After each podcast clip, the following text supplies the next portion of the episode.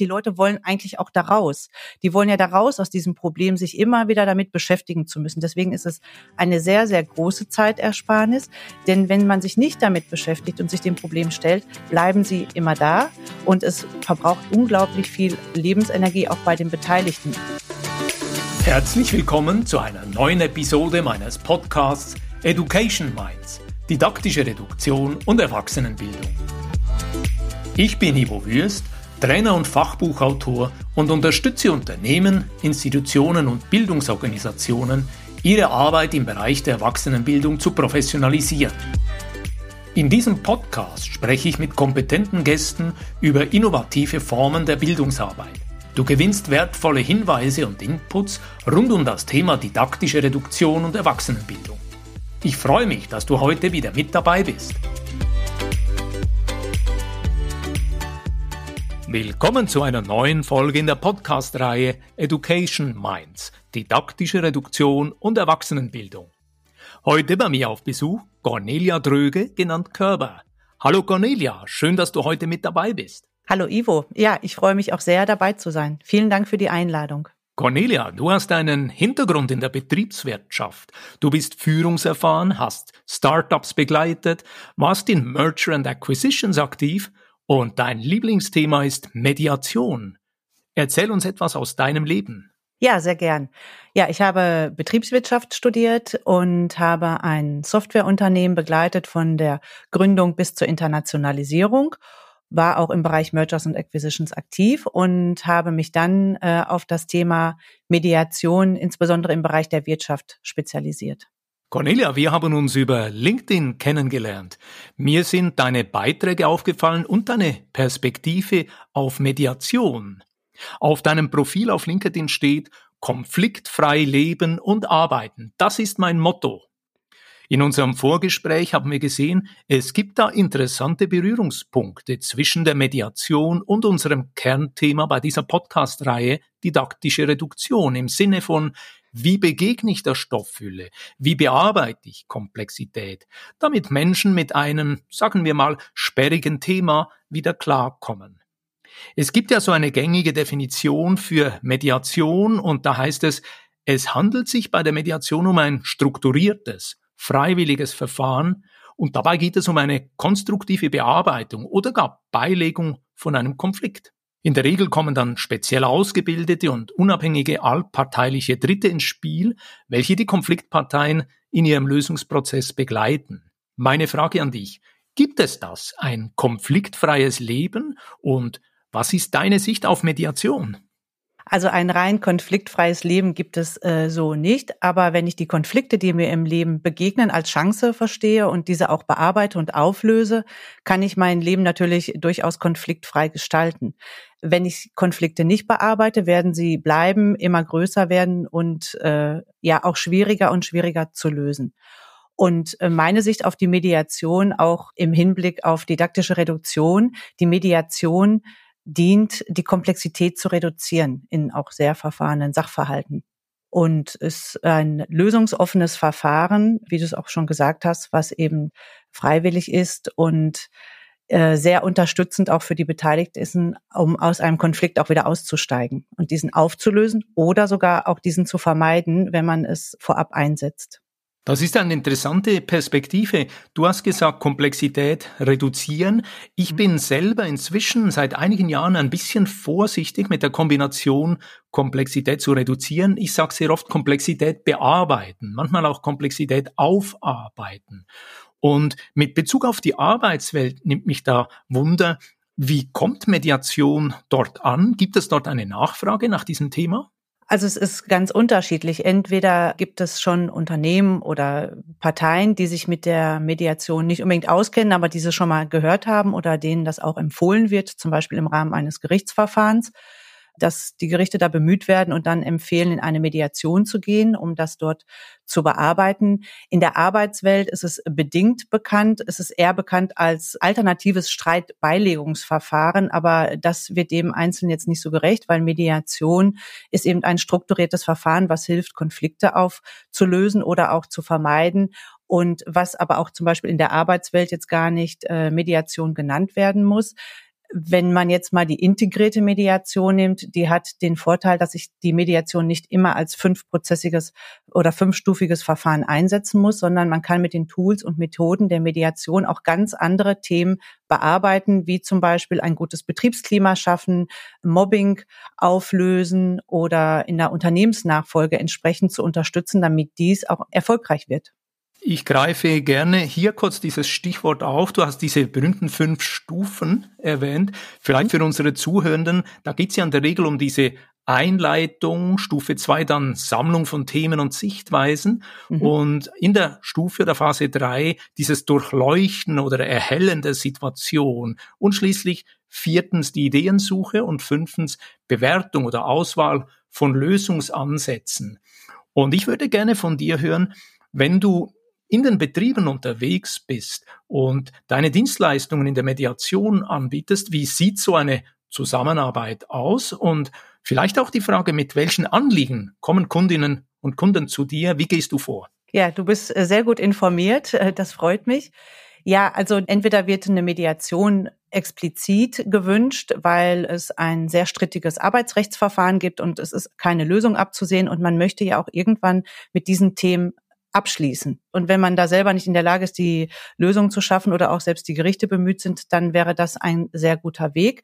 Aber natürlich kann der Auftrag und das Ziel ein ganz anderes sein. Nehmen wir mal das Thema Betriebsklima, dass man sagt, okay, wir haben ein Team, da gibt's eine neue Führungskraft und die wird vielleicht nicht so von dem Team aufgenommen, wie sich das, wie das gewünscht ist, weil die vielleicht mal nicht über ausreichend Führungserfahrung verfügt. Aber das Unternehmen möchte diese Person gerne in dieser Rolle einsetzen und die soll halt da reinwachsen. Und dann ist ja die Frage, wie bekomme ich wieder ein gutes Klima hin, ein gutes Betriebsklima, weil es sollen ja am Ende alle zufrieden bei der Arbeit sein und gut miteinander arbeiten können, um auch die entsprechenden Ergebnisse zu erzielen. Und dann wäre das halt so genauso, wie du die Prozessschritte auch erläutert hast. Als erstes geht es um die Problemstellung. Was sind eigentlich die Probleme? Und die werden dann entsprechend erhoben, indem man den einzelnen Personen entsprechend auch zuhört und das führt dann dazu, dass auch mal unterschiedliche Sichten nach vorne gestellt werden und man versteht, wie die Sichten der einzelnen Personen eigentlich sind und ihr Handeln wird dann auch verständlich. Dann wird natürlich geguckt, es geht in der Mediation immer um eine positive Zukunft. Also raus aus dem Konflikt, raus aus dem Problem, in eine positive Zukunft, in dem Fall in eine gute Zusammenarbeit. Dann würde man zum Beispiel Kriterien sammeln. Wie ist die ideale Führungskraft oder wie ist die ideale Teamstruktur? Wie ist die ideale Zusammenarbeit? Je nachdem, welche Themen sich dann auch zeigen. Die Themen äh, werden durch den Mediator rausgekitzelt äh, mit den Beteiligten zusammen. Und diese Themen werden dann explizit bearbeitet. Was sind die Kriterien zum Beispiel oder wie ist es, wenn es ideal ist? Und da werden doch die Personen, die ja vorher noch so im Problem gesteckt haben, sehr, sehr kreativ. Das kann man sich vielleicht manchmal vorher gar nicht so vorstellen, aber sie werden sehr kreativ. Dann wird das genau durchleuchtet und irgendwann ist das Verständnis und auch die Kommunikation synchron. Das heißt, wenn ich vorher sehr gegensätzliche Personen im Team habe, schafft man es eben durch die Mediation, sie in ein ja, synchrones Denken und in eine synchrone Kommunikation zu holen. Und indem sie sich gegenseitig verstehen, sind sie auch wieder befähigt, A, richtig ins Denken zu kommen und nicht im Problem zu kreiseln und gemeinsame Lösungen zu entwickeln. Weil die Lösung kommt von den Beteiligten und nochmal, sie sind da sehr kreativ. Auch und rücken dann von dem mit den, mit den Forderungen, mit denen sie vielleicht vorher in ein Meeting reingekommen sind, auch ab, weil es gibt ganz andere Lösungen, die vorher nicht sichtbar sind. Ich verstehe dich so, Mediation ist praktisch ein Verfahren, welches mhm. hilft, die ganze Komplexität so einer Situation zu berücksichtigen und im Idealfall, dass Menschen die überhaupt bewältigen können. Mhm. Und du hast jetzt diese fünf Phasen nochmal aufgegriffen. Gibt es noch weitere Verfahren, die sich für dich bewährt haben? Gibt es ein Vorgehen, welches vielleicht auch den Aspekt der Reduktion beinhaltet? Das heißt beispielsweise, dass mit einer Mediation auch sehr viel Zeit oder Energie eingespart werden kann? Ja, das ist eine sehr gute Frage. Äh, Zeit und Energie sind wirklich die eigentlich großen Themen. Wenn ich jetzt mal ein Team nehme, um bei dem Beispiel zu bleiben, da ist jetzt die Stimmung schlecht. Die Leute fangen an, äh, miteinander zu sprechen, aber nicht das Problem offen anzusprechen, sondern man fängt vielleicht mit der oder mit dem Kollegen an, mit dem man sich gut versteht. Siehst du das denn auch so? Und guck mal, der führt überhaupt nicht richtig, der kann die Entscheidung nicht treffen. Ja, wie blöd. Und dann fangen an, sich gegensätzliche Positionen zu entwickeln. Die anderen haben einen ganz anderen Standpunkt und beschäftigen sich damit und es wird immer schlechter. Ähm, und das frisst unheimlich viel Zeit, weil die Mitarbeiter beschäftigen sich unheimlich mit dem Konflikt oder gucken nur noch, ob die Führungskraft alles richtig macht oder was sie falsch macht und was unternehmensseitig alles falsch läuft. Vielleicht geht jemand zur Personalabteilung, die wird noch eingebunden und es zieht immer größere Kreise. Und ich habe es dann auch selber schon mehrfach erlebt. Die stecken so sehr in dem Problem, dass sie sich immer wieder damit beschäftigen. Das drückt zum einen sehr auf die Motivation und auch auf den Output im Sinne von, sie können eigentlich ihre Arbeit gar nicht mehr machen. Und ich habe es auch letzte Mal in einem Teamcoaching gehabt, dann hat eine Mitarbeiterin gesagt, ah, ich bin aber auch froh, wenn wir dann jetzt mit dem Teamcoaching irgendwann fertig sind. Und das ist auch gut. Da habe ich gesagt, ja, überlegt nochmal, wie viel Zeit hat euch vorher der Konflikt gekostet und die Zeit, die ihr nichts machen konnte. Und dann haben alle gesagt, ja, das stimmt, das war wirklich sehr, sehr unschön und die Leute wollen eigentlich auch da raus. Die wollen ja da raus aus diesem Problem, sich immer wieder damit beschäftigen zu müssen. Deswegen ist es eine sehr, sehr große Zeitersparnis. Denn wenn man sich nicht damit beschäftigt und sich dem Problem stellt, bleiben sie immer da und es verbraucht unglaublich viel Lebensenergie auch bei den Beteiligten, inklusive dem privaten Umfeld, weil zu Hause äh, die Familie und Freunde hören sich das ja auch alles noch an und man bleibt in dieser Negativität. Wenn man das aber dann schafft, gemeinsam eine Lösung zu finden und diesen Konflikt aufzulösen, das schafft auch wieder sehr, sehr viel Gemeinschaft. Ich, also ich bin halt der Meinung, dass die Beteiligten da auch sehr stolz auf sich sein können, dass sie es geschafft haben, sich dem zu stellen und gemeinsam eine Lösung zu ähm, erarbeiten. Und die werden sie auch aufnehmen, sie werden sie auch umsetzen, weil das ist ja das, was sie selber gemacht haben. Das ist nicht ein Mediator, der sagt, so, so, so habt das jetzt zu machen, sondern äh, sie haben es selber erarbeitet. Daher brauche ich es auch nicht mehr ins Team reintragen, sondern es ist schon in den Köpfen drin und spart da auch nochmal äh, sehr viel Zeit natürlich. Du hast jetzt sehr schön den Nutzen für die Beteiligten erklärt. Und mir kommt so der Gedanke, in der Erwachsenenbildung sagen wir oft, Betroffene zu Beteiligten in Lernprozessen zu machen. Und das ist natürlich ideales Lernen, das ist ideale Erwachsenenbildung, mhm. wenn die Menschen sich wirklich daran beteiligen und am Schluss jetzt im Falle der Mediation diese Lösung eben auch ihre Lösung ist, die sie selber schrittweise entwickelt, ausgehandelt, konstruiert haben. Ich würde gerne eine kritische Frage hier einwerfen. Cornelia, gibt es ja. ein Beispiel aus deinem Repertoire, wo ein Moderationsprozess völlig aus dem Ruder gelaufen ist, wo sich vielleicht die Teilnehmenden verabschiedet haben, ausgestiegen sind und sich noch viel weiter, viel tiefer in den Konflikt verwickelt haben? Also ich äh, glaube, dass es solche Beispiele gibt. Ich habe sie jetzt noch nicht erlebt, aber wenn dem so sein sollte, dass der Konflikt sich weiterentwickelt und noch größer wird, dann müsste in der Mediation schon irgendwas sehr schief gelaufen sein, weil die Aufgabe des Mediators ist es ja, die Beteiligten aus dem Konflikt rauszuholen in eine positive Zukunft, weil die Beteiligten stecken ja in ihrem Problem und drehen sich in ihrem Problemkreis. Also jetzt nochmal bei dem Team, sie drehen sich ja darum, ach, die Führungskraft macht das falsch und hast du das wieder gesehen und das hat er nicht gut gemacht. Der Blick aufs Positive geht natürlich auch sehr verloren. Und wenn jetzt der Mediator kommt, dann ist ja die Frage, wie ist es denn, wenn es ideal ist? Oder was sind die Kriterien für eine gute Führungskraft? Und dann werden die gesammelt. Oder was läuft denn sehr gut? Okay, das läuft sehr gut. Was kann denn noch besser laufen, statt zu sagen, was läuft schlecht? Und damit nehme ich sie in ein positives Denken mit, ohne da jetzt äh, zu sagen, wir, wir, müssen jetzt nur noch alle positiv denken. Darum geht's gar nicht, sondern sie aus dem Problem in eine Lösungsmöglichkeit mitzunehmen, weil wenn jemand im Konflikt ist, das stresst auch sehr. Und dann geht das zu Lasten des Denkens. Und wenn die Konflikte aber gelöst sind, dann kann man wieder ins Denken kommen und auch in die Lösung. Und deswegen äh, ist, wäre es schon sehr komisch, wenn der Konflikt noch größer wird. Da muss eigentlich im Prozess irgendwas schiefgelaufen sein. Lass uns an dieser Stelle, wenn wir langsam Richtung Abschluss von unserem mhm. heutigen Gespräch kommen, noch einen Moment tiefer eintauchen in die Fragetechniken. Im Vorgespräch mhm. haben wir uns darüber ausgetauscht, dass ihr in der Mediation auch diesen Begriff habt, Hebammen. Technik. Und mhm. mich würde interessieren, wenn diese Fragen so wichtiger Bestandteil einer professionellen Mediation sind, mhm. geht es dort darum, quasi mit respektvoller Neugier, mhm. dass die Mediatoren ihre Medianten nach unterschiedlichen Details fragen. Geht es darum, diese Fragen richtig zu formulieren, dass sie interessant sind, dass sie Sinn ergeben, dass sie auf keinen Fall manipulativ erscheinen? Und auch die Stimmung nicht drücken, sondern im Gegenteil die Stimmung öffnen und heben. Magst du uns etwas zu diesen besonderen Fragetechniken in der Mediation erzählen und wie du konkret Fragen im Mediationsprozess einsetzt?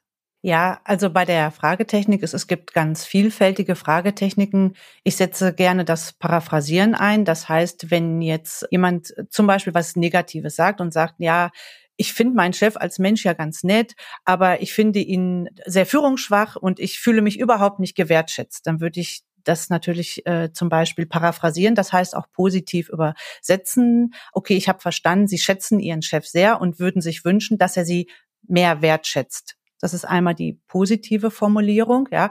Und der Chef würde das dann ja auch hören, dass man auch das Positive mitnimmt, weil der Mensch im Konflikt hört manchmal das Positive gar nicht mehr, sondern hört nur das Negative. Und dann sagen, okay, Sie wünschen sich mehr Wertschätzung. Das habe ich verstanden. Was bedeutet das genau für Sie? Weil wenn ich jetzt sage, ich möchte mehr Wertschätzung, hat jetzt jeder eine Idee davon, wie er oder sie sich persönlich gewertschätzt fühlt. Aber jeder hat eine andere Art, die er braucht, um sich gewertschätzt zu fühlen. Der eine sagt, ja, ich finde es toll, wenn mein Chef mir jeden Abend sagt, du hast einen tollen Job gemacht jetzt natürlich etwas übertrieben äh, dargestellt, nur um es zu versinnbildlichen. Der andere sagt, nee, das brauche ich überhaupt nicht. Wenn der mir mal alle drei Monate 15 Minuten ein Gespräch gibt und mir ein inhaltliches Feedback gibt und mir dann sagt, was ich besonders gut gemacht habe oder wo ich mich noch verbessern kann, das wünsche ich mir. Und der dritte würde vielleicht sagen, ja, ich hätte gerne immer morgens eine Tasse Kaffee auf meinem Schreibtisch. Das wäre für mich Wertschätzung, weil ich mag äh, Service oder sowas. Also da einmal natürlich herausarbeiten, was ist das Bedürfnis des Einzelnen und wie versteht er das? Weil wir sprechen zwar oft in Bildern, wenn ich jetzt zum Beispiel sagen würde, ja, Sie müssten mal meine Kollegin sehen. Also wenn Sie den Schreibtisch sehen, dann sagt er alles dann würde ich fragen, okay, wie sieht der Schreibtisch denn aus? Weil der eine stellt sich jetzt vor, der ist total unordentlich und vollgepackt und der andere sagt, es ist ein Clean Desk. Also da ist mal die Frage, einmal nochmal zu hinterfragen, was bedeutet das für Sie? Oder auch eine Frage, ja, wenn Sie das jetzt haben, Ihr Chef kommt jeden Morgen und würde jeden Morgen sagen, Sie machen einen wirklich tollen Job. Was ist dann anders für Sie? Und das ist so eine, äh, die Mäeutik, eine Hebammenkunst, dass man eigentlich immer weiter fragt und dadurch kommt das eigentliche Motiv nach vorne. Was die, was der Mensch vielleicht selber gar nicht unbedingt genauso weiß. Warum ist es mir denn so wichtig, dass ich gewertschätzt werde?